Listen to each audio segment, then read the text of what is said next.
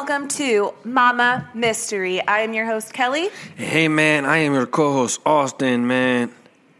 All right, so that's Welcome Austin. to Mama Mystery, man. He's on every other episode. In case you didn't recognize the accent he's doing, What's up, everybody? here we are. So we don't have an intro. we don't need an intro. We're ready to go. intro. You guys don't want to BS. Let's Yeah, get straight I, I have into a feeling you're cast. just a straight shooter, and you don't want all that BS chitter chatter. So we're just gonna get right to the point. no foreplay, please. no foreplay. Like podcast foreplay. Yeah, got it. Okay, so this case was recommended to us by Katie Mays. Thank you so much, Katie, for listening and for recommending this wild case. Kelly is hyped about this case. I am so hyped about this case. Today I she's have, texted me multiple times and said, "Oh my god, babe, I'm so excited for the case tonight." Oh my god. That is not what I sound like. I, I joke, I joke, but she's excited. you always do a really cheesy impression of me, and I actually, honestly, I am entertained by it. I can do good impressions of Kelly though. you do really good impressions of Yeah. a lot of people. So anyway, this case I had never heard of it until Katie Mays brought it up to me, and once I started doing the deep dive. I was just blown away, and I keep telling Austin, "You're going to be so stunned when you hear about this whole story. It's just bonkers. It's bonkers. Bonkers. That's Kelly never word- says bonkers. I never say bonkers, but that's what came to mind just now. That has to be in the caption of this episode. Bonkers. B-b-bonkers. Bonkers. Okay, so Lululemon, um, just for starters, Publicly traded company. Awesome clothing company. Really good quality stuff. Very expensive. super expensive. Nice and premium. I used to be one of those people who was like, I can't even imagine spending $100 plus on leggings that are meant to be sweat in. Because I sweat a lot when I work out. So I'm thinking, like, why would I spend that much money on leggings? Well, that is all until I got really tired of my usual leggings sagging and not staying up and falling apart. Um, and a friend got me a Lululemon gift card, and I bought my first pair of leggings. And from then on, I have been a believer.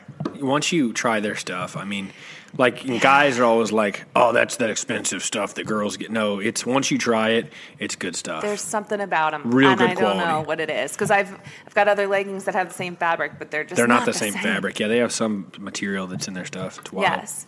So the story we are going to dive into today is about the murder of a dedicated Lululemon employee, and it all started over a pair of those coveted leggings.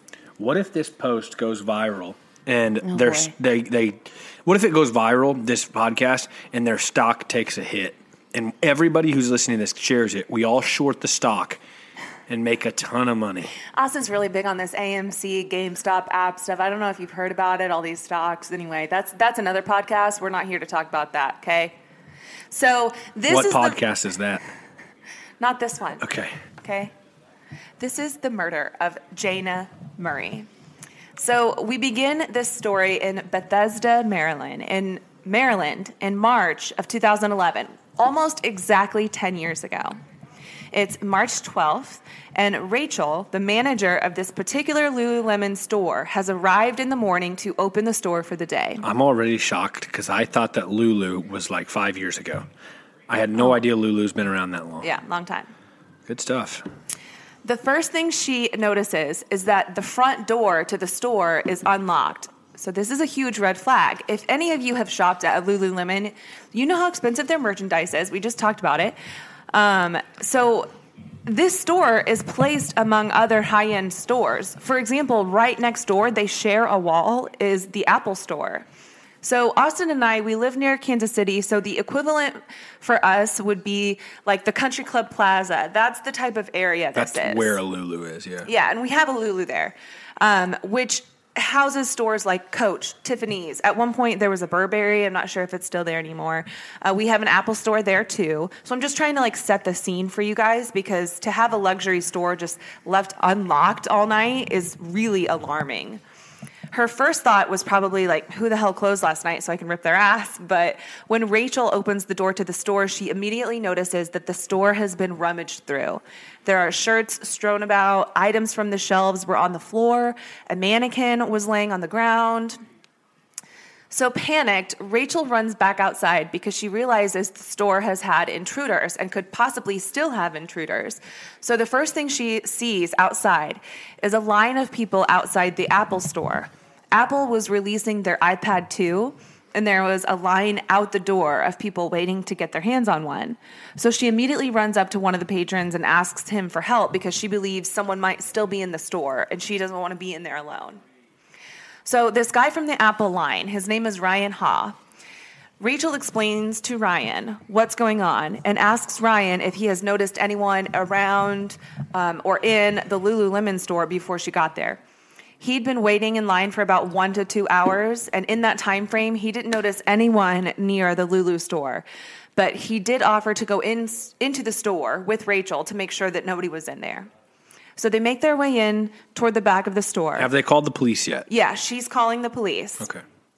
They make their way to the back of the store, and as they get closer to the cash registers, they realize that every single cash register is open and completely devoid of cash. So clearly, What a the heck does devoid mean, Kelly? Does that mean no cash in there? oh my god!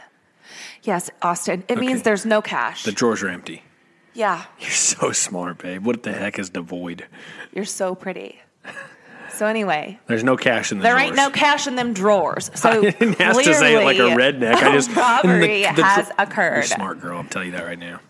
English major, everybody. They make their way Marry one. near they make their way near one of the back areas where the fitting rooms are located and there's also a back area for employees and it's all completely ransacked the further they get into the store the messier it gets and then they notice on the floor there is dried bloody shoe prints Dun dun dun. leading into the private back area in the back of the store. Oh no. Or I'm sorry, the break area. You get what I'm saying. No, no, no. So Rachel at this point is on the phone with 911. She goes to the front of the store because she's freaked out. And I can only imagine the fear of what she's afraid she will find in the back. Gotta call timeout. Yes. Okay. Lay it on me. At this point, Uh-huh. Hurry up. I'm thinking. Hold on, just pause it. I'm thinking. Pause it. I'm sorry. I don't remember. I didn't mean to waste everybody's time. okay. So, anyway, she's up at the front of the store. Um, I can only imagine the fear of what she's afraid she will find in the back. So, she doesn't even go back there. She just stays up front. Ryan makes his way toward the back of the store, following these bloody shoe prints. I remember what I was going to say. Oh my God. do Do you have the recording of the police conversation? I do not. Damn it. Go ahead. Sorry. But it's honestly not really that important. Well, I mean, it just would have been. I know, but just to hear like, oh my god, blood! I'm going to the front of the store. That's what happened, Well, basically. I'm sorry that That's after okay. all Go my ahead. research and nine pages of writing that I left one thing out for you, Austin. So anyway, Ryan makes his way toward the back of the store, following those shoe prints. And can you imagine? All this guy had on his agenda for the day was to get himself a new iPad 2, and now he's literally walking into the back Finding of an active people. crime scene. Yikes! Keep all he to wanted was yourself, an iPad. Ryan. Mind your own beeswax That's why we order online. and mind your own beeswax. Oh gosh, I don't know. What would you do in a situation like that? If a girl, if you're waiting in line and a girl comes up and she's like, "Can you please help me? I think that the store I'm about to walk into." I say to her, "Have you ever heard of Mama Mystery?" I'm not going in there. Not today, lady. Yeah. So he makes his way further back into the back break area and finally comes upon a dead body. This victim was laying face down in a huge pool of blood. There is blood on the walls. It's horror it's horrendous. I mean, I can't even describe it to you. Like this might actually be one of the most vicious crimes I've covered Have you ever. seen pictures? Yes. Okay, I was thinking like, are you making this up? Like, but Oh you've my seen god, pictures. no, no, no. The picture is like there's a picture of a cop measuring the blood splatter to see how high it goes on the wall. I mean, gosh. it's and it's like I can't even. I don't even know how I would describe it to you. The That's blood wild. is all over the walls. It's the bloodiest crime scene I think I've ever seen. Sheesh. So her face was completely unrecognizable. And the only way that he knew or that he assumed it was female was because of her long hair. He noticed that she had a rope around her neck. She was clearly dead, and he turns around to go to the front of the store. Um, at this point, he's completely freaked out, and he hears moaning coming from the employee bathroom. He opens the bathroom. No, why didn't you open it? I just got the goosebumps. Leave, dummy. God, you idiot. All right, go ahead. He opens this bathroom door. I got the goosebumps. and finds another girl laying Oh in gosh. a huge mess of blood. This is ridiculous. there's so she's laying um, there's paper towels and blood and the paper towels are soaked in blood. Like it's just it's a messy um, bathroom. She's like laid out on the floor with her feet zip tied and her hands zip tied above her head. He can't quite tell what her injuries are but he can see that there are like cuts or maybe open wounds on her because she's got blood all over her so at this point, Ryan realizes that time is of the essence here. So he runs back up to Rachel, who's on the phone with police, and tells her that they need an ambulance there. is that chick alive? Yes. Okay. Once he explains what's going on in the back room, Rachel realizes that the victims are probably the two employees that closed the store the previous night. Their names were Jayna Murray and Brittany Norwood. So, Jayna was the victim in the back room that was found dead. She was 30 years old. She was born in Kansas before moving to Texas, where she grew up. She was a high achiever, disciplined in sports and school, very naturally gifted as well. Friends remembered her as being very vibrant and likable. She was always smiling. She had blonde hair, um, big smile, blue eyes, had a great sense of humor. She excelled in tap dancing and loved to dance, and her instructors believed that she could have made a career out of dancing, but she had other plans. She loved traveling and being outdoors and staying active, which correlated with her interest in Lululemon. In fact, there's a video of her bungee jumping over a waterfall for her 30th birthday. So she was very outgoing and loved adventure. She studied abroad in Spain, among other countries, but she spent most of her time abroad in Spain before she moved back home to finish her degree in business and communications. Jayna had a pretty serious boyfriend named Fra- Fraser or Fraser. It's F R A S E R, so I'm not sure how to pronounce that. But they planned on spending their life together. In fact, Fraser was shopping for engagement rings within a couple weeks of Jayna's murder, and he had already asked Jayna's parents for per- permission to ask her to marry him. So, of course, Jayna's parents were just completely heartbroken over this, and Jayna's mom had a really hard time parting with Jayna's things.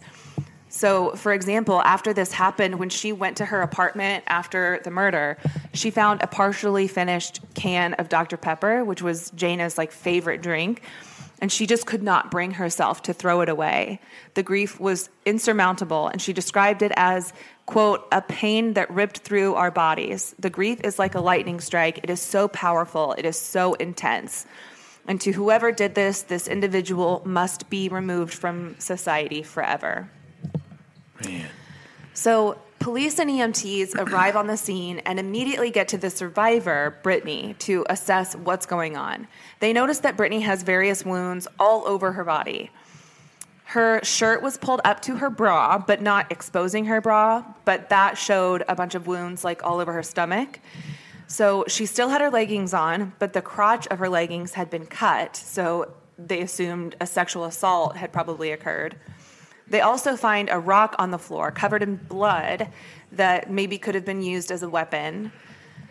So, in the other room where Jayna laid on the floor, they pointed out some more possible weapons. In an open toolbox that was actually laying on top of Jayna, they found a piece of shelving with blood on it. This was one of those like metal iron bars that goes under the shelf to, to support the shelf. So, you can imagine like what that looks like. They're pretty wide, skinny metal pieces, and they're usually kind of heavy. So, you can imagine that it would do some damage when mm-hmm. used as a weapon. They also found a wrench, a hammer, some other various tools, all covered in blood.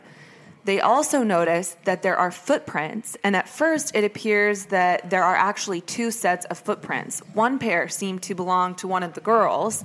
They were smaller than the other set, which appeared to be from a man as they were about a size 14. And that is a huge shoe. It's a big old foot. Yeah. But one of the crime scene investigators noticed that the footprints seemed a little bit off, like they didn't line up with the typical biomechanical footprints, suggesting that maybe this person had trouble walking. So I'm not sure, but there was just something, quote, off about these footprints. All I keep hoping at this point is that they get caught. Yeah, of course, of course. And this is a solved case, just to Good. ease your mind for now.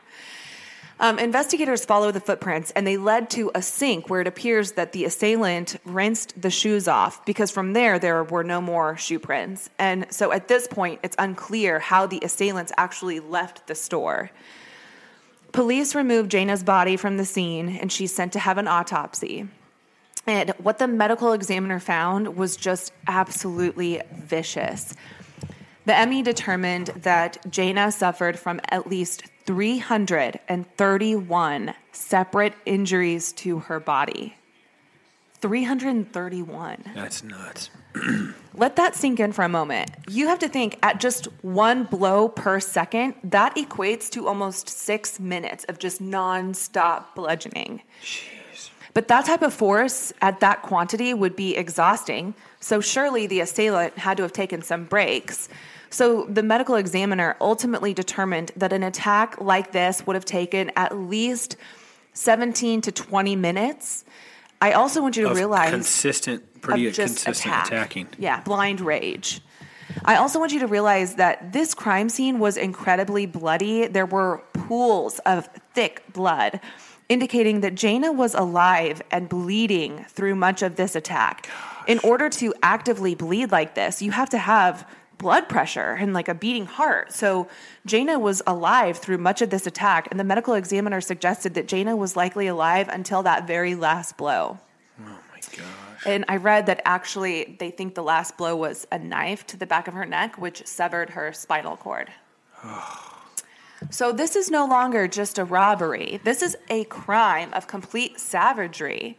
This to me is the first red flag because you don't typically see robberies result in such malicious injuries. The primary objective of a robber is to get the goods and go. And sure, sometimes if someone gets in the way, they may get shot or subdued, but it's quick.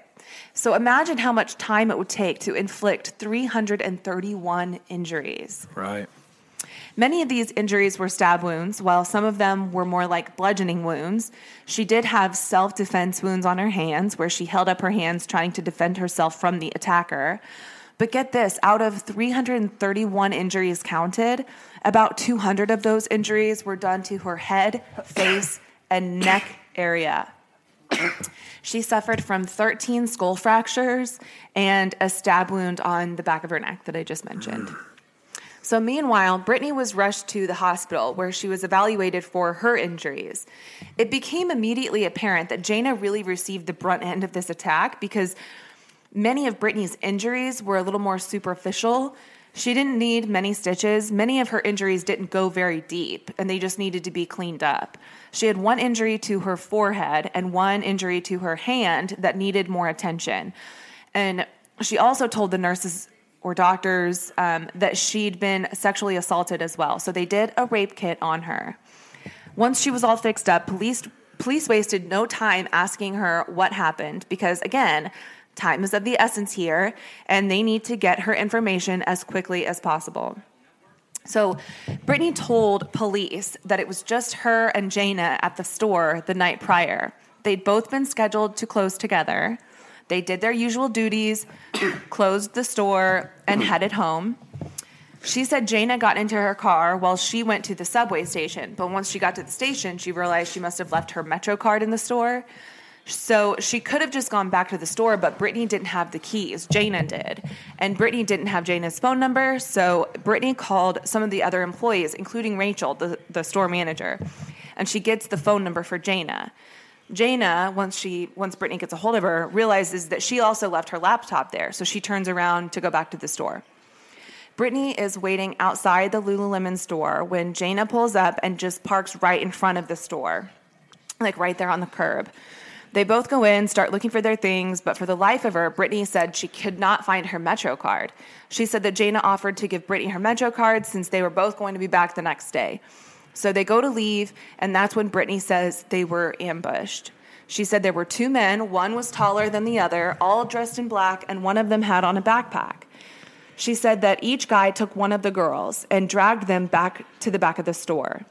She said she witnessed the other assailant hit Jayna in the head and knock her out and drag her to the back room while the other guy took Brittany into the bathroom.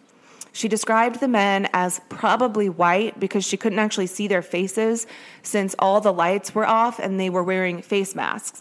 But she said she felt like they were probably white because of the way that they talked and how Brittany's assailant called her a bunch of racial slurs. Um, Brit- because Brittany was black. Oh, okay. I was confused. Yeah, sorry, I never said that, but yeah, Brittany was black. Jayna was white, but um, yeah. So she said that her assailant was calling her a bunch of racial slurs. She described the torture from her assailant, how he cut her with a razor blade, raped her, then left the room and returned with one of those store hangers to sexually assault her with. She said she could hear Jayna outside the door fighting for her life and likely being tortured as well. She then tells the police that the two men picked her up and threw her on top of Jayna's body, which I think was probably when she realized that Jayna was dead, then picked her back up, threw her into the bathroom, and told her that they only spared her life because she was, quote, more fun to fuck, end quote. Oh my gosh. So, understandably, Brittany was traumatized by all this. She was super emotional, felt incredibly guilty for forgetting her card because she felt like if she had remembered her Metro card, then none of this would have happened. Investigators are still working the scene when they go to check for CCTV footage, What is CCTV footage? closed circuit TV. it, okay. Yeah, so like security cameras. So um, Lululemon didn't have any security cameras at the time, but the Apple store right next door did. So sure enough, they find footage of two men walking by with a discrepancy in height, all dressed in black, and one with a backpack on. But because of the way that the camera was angled, the men walk by and past the front of the camera, never actually showing their faces. So the way it's angled as they walk by, it only shows their back. The same day as this attack, the news breaks of the story and puts the footage on air to ask for help in identifying these two women. Two men. I mean, sorry, two men, thank you. Um, and people are freaking out because this is just not the area. This, like, the crime was low. This is freaking people out. There's like self defense weapons being sold off the shelves. People are scared. There was also a local homeless man who was questioned by police as a possible person of interest, but he was later cleared. So, in the meantime, police start questioning employees of some of the surrounding stores to see if they have any information that will help with the case. They start at the Apple store right next door, and sure enough, one of the employees that closed the night before has been itching to talk to detectives. That night, this employee said she heard noises coming from the Lululemon store after 10 p.m. on the night of the 11th. She heard what sounded like thudding, dragging, and grunting noises and high pitched squealing. It was apparently so bad that when she discussed this with their security guard um, and manager, and when she discussed this with the security guard, he went up and listened to the wall, like with his ear, and pounded on the wall to get them to stop, and it did stop. But she said that she heard a female voice saying, Talk to me, don't do this, talk to me, what's going on? And that the plea was followed by screams and calls for help with someone saying, God help me, please, God help me. So, Man, this is like a nightmare right now. yeah. So um, even though the they heard what was going on and they banged on the, the wall, no one ever thought to call the police. Man. Yeah. I don't know if that security guard still has his job, but I surely hope he doesn't because he's about as protective as a golden retriever. Like, it's pathetic. Just pathetic. It makes me really mad. So, as investigators are gathering their evidence, one thing they realize is that Jayna's car is nowhere to be found. Remember, Brittany told them that Jayna parked right out front of the store, but it was no longer there. So the assumption was that maybe the assailants also took her car. Like she left her keys in her car when they ran in. Yeah, maybe. Um, so police are going over the details of the car and point out that her car still has Texas plates. And that's when one of the cops is like, wait a second, I remember seeing this car a few blocks down last night around midnight. And he remembered the car parked with its lights on and seeing someone in what appeared to be the passenger seat. So midnight would have been about two hours after the ta- attack, according to Brittany's timeline. Man, so they were Brittany was laying in there all night. Yeah, zip and- tied in the bathroom. Yeah, and Jayna. Yeah. Well, I mean, obviously Jayna was dead, but Brittany was alive. Yeah. So, anyway, Man, can you imagine like from midnight, say, or ten to the morning, how long that would feel like? yeah, and you're laying in a pool of blood. And you know that the person And it's not even all dead. her blood. She was laid on top of Jayna and got a lot of Jayna's blood on her. So she's got a lot of blood. That's awful. So um, he, anyway, this this cop, he takes the cops back to the location, and sure enough, the car is there. So they take it in to be examined. While the car is being examined for evidence, one of the detectives deci- decides to stake out the area. Within a couple days of the attack, he sits in his car and just watches people in the shopping area, waiting to see if maybe the assailants will return to the scene of the crime. It's unlikely, but it's not impossible because sometimes assailants will do that. Ted Bundy, remember we watched that documentary and he would often go back to the same Right. area. So midnight would, or I'm sorry, I lost track of where I was. Um, so he waits and he watches, and then finally, after hours of people watching, he spots two men with a disparity in height wearing all black. He was sure that these men. Nighttime or what time? I don't know, but he sees them within a couple days. He was sure that these were the men in that security footage. So he gets out of his car, he approaches them with some like printouts of the video, and immediately they're like, Yeah, that's us. And here's the thing these guys had a perfectly cemented alibi. The two of them were waiters at a nearby restaurant, and they were wearing all black because it's part of their uniform, and they were walking in that direction because they lived in that direction. So their alibi is completely checked out, and the detectives were back to square one. Wait, did they didn't do anything with him? No, they couldn't. I mean, those the two men that they, you know, they said that's us in the footage, but they're like, but we work at a nearby restaurant. It's probably like a PF Chang's or Right, but still. Cheesecake Factory where they have those all black Yeah. uniforms. So they're going back over the evidence and come up with some questions. So first of all, the shoe prints. Going through the scene, they actually ended up finding the pair of shoes that left the size 14 shoe prints. And it was a pair of Reebok trainers. As they were talking to Rachel, the store manager, about these shoes, she was like, Oh, those belong to the store. We actually use those for alterations. They use those because anybody can fit into a size 14. Right. So the police are stunned like wait a second these shoes were in the store before the attack but left prints during the attack like that doesn't make any sense Like So- they came in and put those shoes on. yeah Yeah. yeah so police also start to question the injuries that brittany sustained versus the injuries that jayna sustained most of brittany's injuries were just superficial scratches almost like cat scratches. Um, and only two of her injuries ended up needing stitches. The one on her forehead, it was like right at the top of her forehead, and the one on her hand. Did her rape kit come back showing that she'd been raped? So I'll get to that in a Okay. second. But um, the, she also had one on her hand where she had like a cut between her first finger and her thumb. So, police also recall that the Apple employee next door only reported hearing female voices coming from the from next door.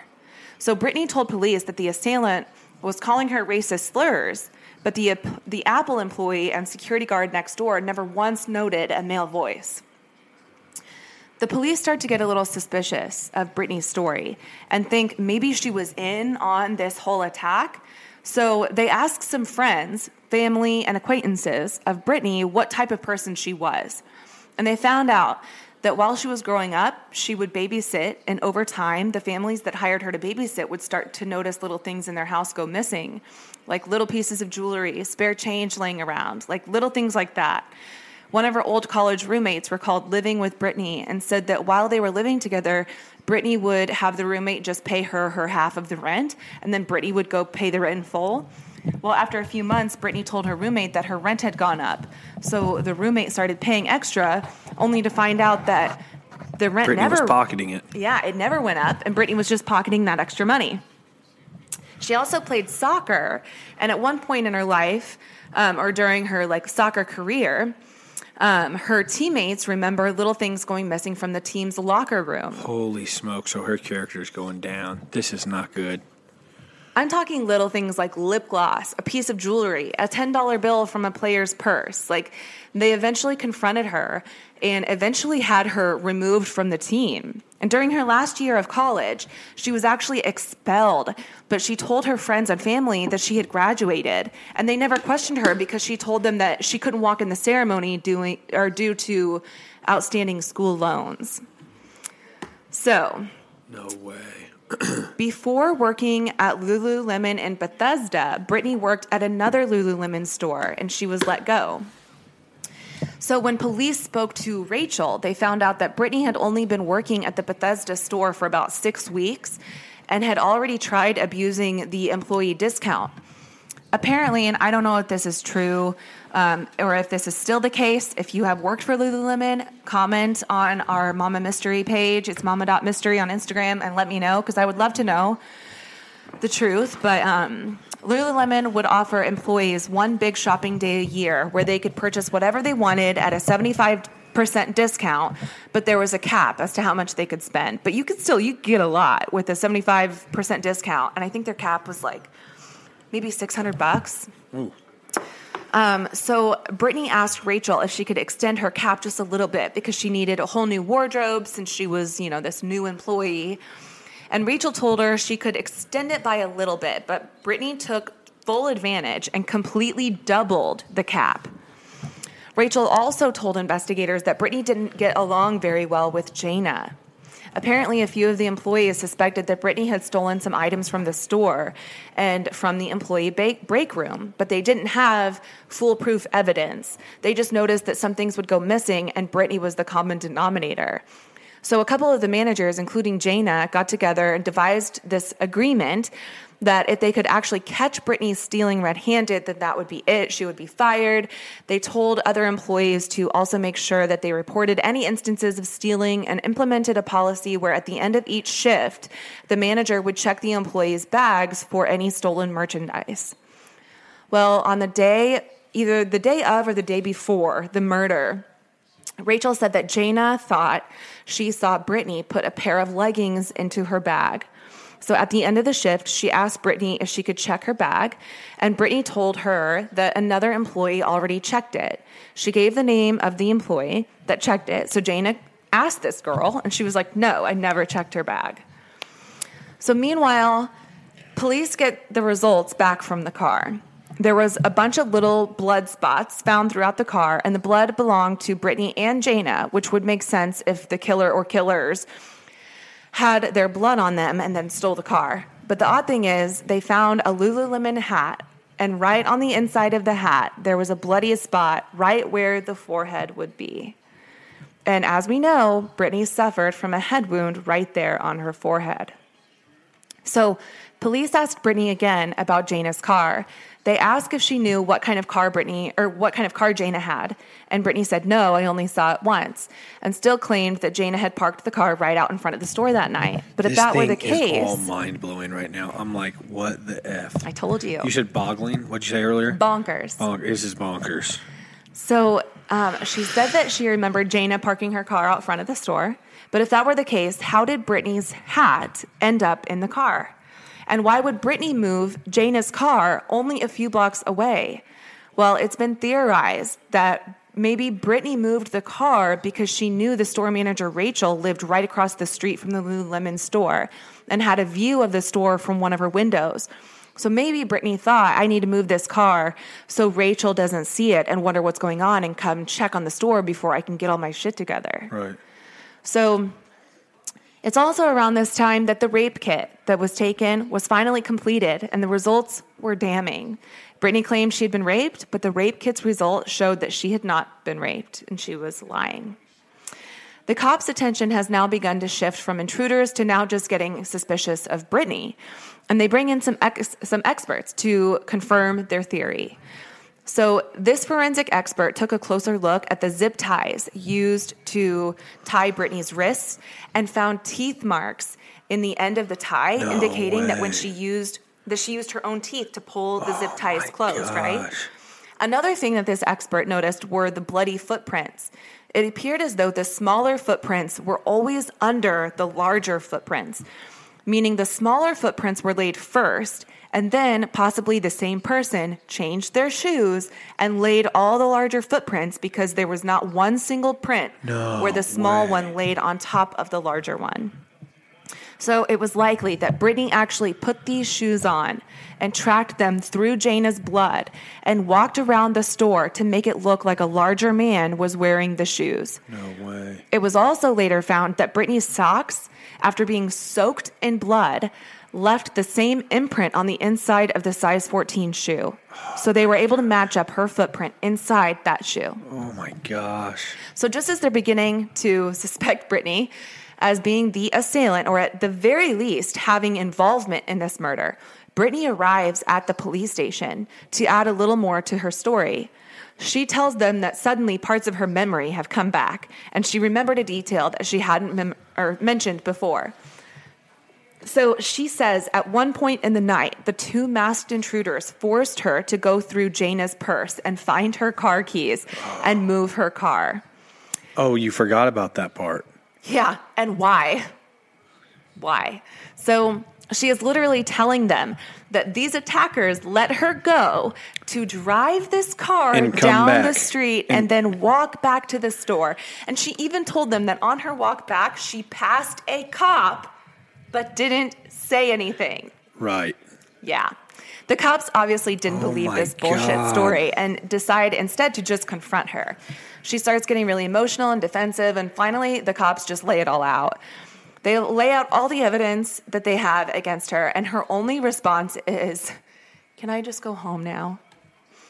Rather than give in to that question, they ask her to give them a minute. So they leave the room and decide to bring in Brittany's siblings, Chris and Marissa. Can they not just arrest her on the spot? Well, just wait. I think they really wanted to get a confession out of her. They wanted to get as much as she could say out of her when they had her recorded in that room. So, in front of her siblings, they review the evidence again and all the reasons that they believe Brittany is actually responsible for this heinous crime. Her sister gets so upset that she has to leave, and they offer to leave the room for just her and her brother Chris. So, they leave the room. Chris pleads with her to just be honest with him. And he says, you know, if you did it, then we'll, you know, we'll get a lawyer and we'll figure it out. But like, there's going to be a media shitstorm. And he's saying all these things. And he's like, if you did it, you just need to tell me. And finally, she says, I don't want to talk about it here. So, So she did it. that was enough.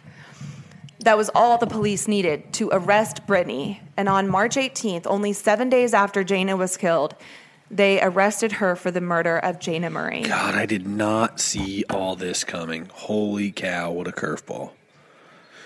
So everyone following this story, and especially Jayna's family, was stunned to hear that the assailants they were terrified of never actually existed, and that the murderer here was Jayna's very own coworker.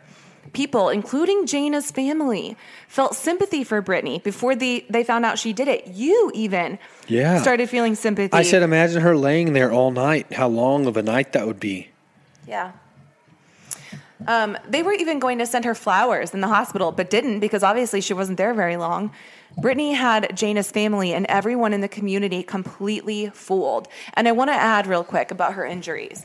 So, the injury to her finger and thumb is an injury I've heard of frequently when I've watched crime documentaries or stories. So it often happens because blood can be such a slippery substance that when you're just repeatedly stabbing someone over and over and you get the blood on your hand, your hand will slip and go down the knife and the blade will cut you. If you're holding the knife like this, you know, like imagine you're holding a knife like anyone would, and if your hand goes down the blade, it's going to cut you right between your thumb and your first finger. Right, makes makes sense. Yeah. And then the injury on her forehead was theorized different ways. It could have been an injury, um, like a self defense from Jayna, maybe hitting her back. It could have been from her just hitting out of control. Maybe she had her hammer or the wrench or, you know, the shelving. Maybe it, she kind of reared back too hard and hit herself in the forehead. Or maybe it was self inflicted because she obviously self inflicted all these other scratches.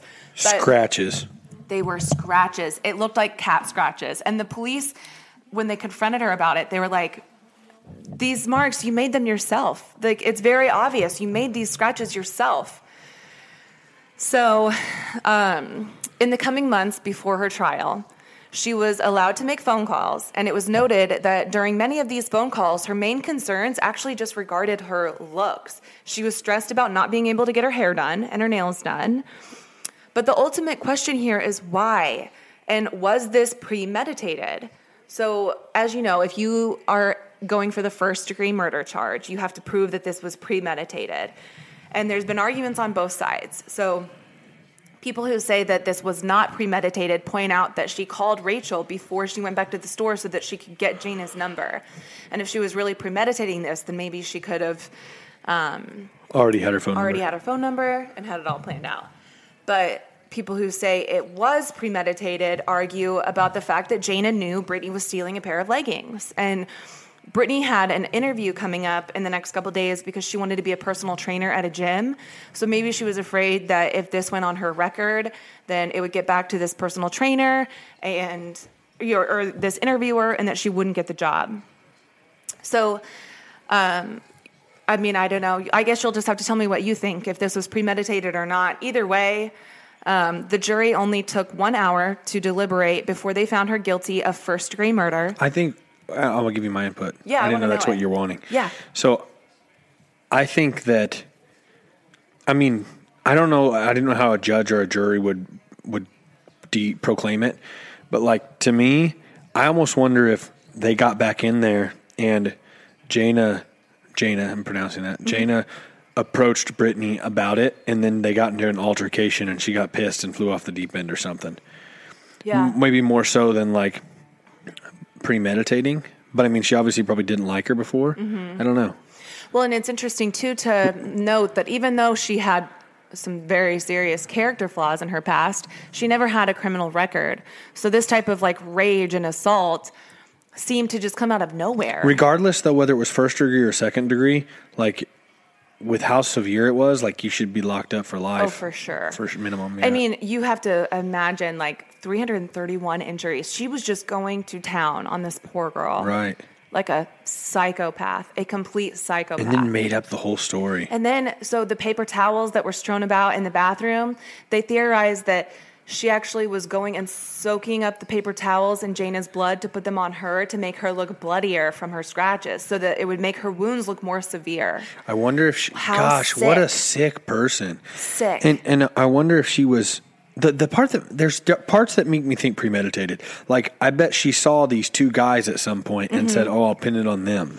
Right. Uh, My thinking is like while sh- while some of this was going on, she happened to see them walk by. Right, and said, And "Oh, then- that'll be who I pinned it on." Yeah, and then when she went and, And then thought you know, about the moved Jayna's thing car, and- probably was thinking up her story and like what it was going to be. And then when she finally, um, when she finally came back to the police station, was like, "Oh, I remember a detail." She knew that they had found Jayna's car, so she's probably realizing, "Oh, fuck, my hat's in there. Right. I got to come up with some reason as to why my hat would be in there," and that's what she came up with. Man, Yeah. So the judge on this case, Robert Greenberg, sent her to life in prison without the possibility of parole. good. And he had some scathing words for Brittany during the senten- sentencing phase. He locked eyes with her while he called her crime cold blooded, brutal, calculated, deliberate, devious, and malicious. He said, quote, You're one hell of a liar. And I have no doubt, Miss Norwood, that you are a deeply troubled woman. My sympathy for your plight does not begin to approach what I feel for the Murray family. He continued to say that with or without parole, quote, you will live. You will see another sunrise, another sunset. It may be pr- through a prison window, but there'll be Christmases, there'll be telephone calls, there'll be visits. The only visits Jayna Murray will have are those to her grave. Man, Chilling. It gives me chills to think of this judge just like ripping into her. right. Um, she tried to cry and say she was sorry, but nobody was having it. Um, Brittany has tried appealing her sentence, but her appeals have been denied. I literally almost said at the beginning of this podcast, I was going to say, so if this Brittany girl's still alive, like, have you looked her up? Like, what's she up to nowadays? Thinking like, uh, oh my gosh, I bet she's having to deal with this all her life. And no, she's the one that did it. Horrible. So, um, yeah, and you know that's why I chose to write this story the, in the way that I did because I wanted you to feel the same things or you know, get the same sensations that other people hearing the story as it happened Right. had felt. Many people who know the Lululemon murder story know what happened, and they probably have been listening so far knowing that Brittany did it, but you had no idea. Right. And this is the same type of like, whoa, mind blowing, like, whoa, what a what a Turn of events yeah. that the cops and everybody else, Everyone else everyone in the community too. goes through. Mm-hmm. Man, that's wild. So the Lululemon store in Bethesda is still there, and above the windows in front of the store, there's a beautiful glass mosaic with the word love dedicated to Jayna. And people still drop off flowers and cans of Dr. Pepper in Jayna's honor. So it is unlikely that she or this story will ever be forgotten. Man. So I'm, I go to this, and it's not to be obviously humorous at all. I'm being serious. I looked up Lulu to see when they went public. They went public in 07. And like, I know it's so random and it doesn't matter to the person's life, but I'm just curious, like, because I like business, how mm-hmm. that affects a company. Because like this surely got national news, right? Yeah, it did. It got national attention. So I wonder if in those days their stock tanked. I mean, it doesn't matter. I'm just literally curious. Yeah, I don't know, but I know that uh, you know there's pictures from that Bethesda store, and the wall is just covered in flowers. People dropped off Oh tons of flowers and presents in memory of Jayna, in support of Jayna and her family. so violent and so terrible, violent. I mean, it, there's no like you just can't make any sense of it. You can try, but you won't be successful That's because wild. people like that are out of their freaking minds. Well. Everybody share the episode if you enjoyed it. And we'll see you on. Thank you very much for listening. Monday. Mama Mystery out. Bye.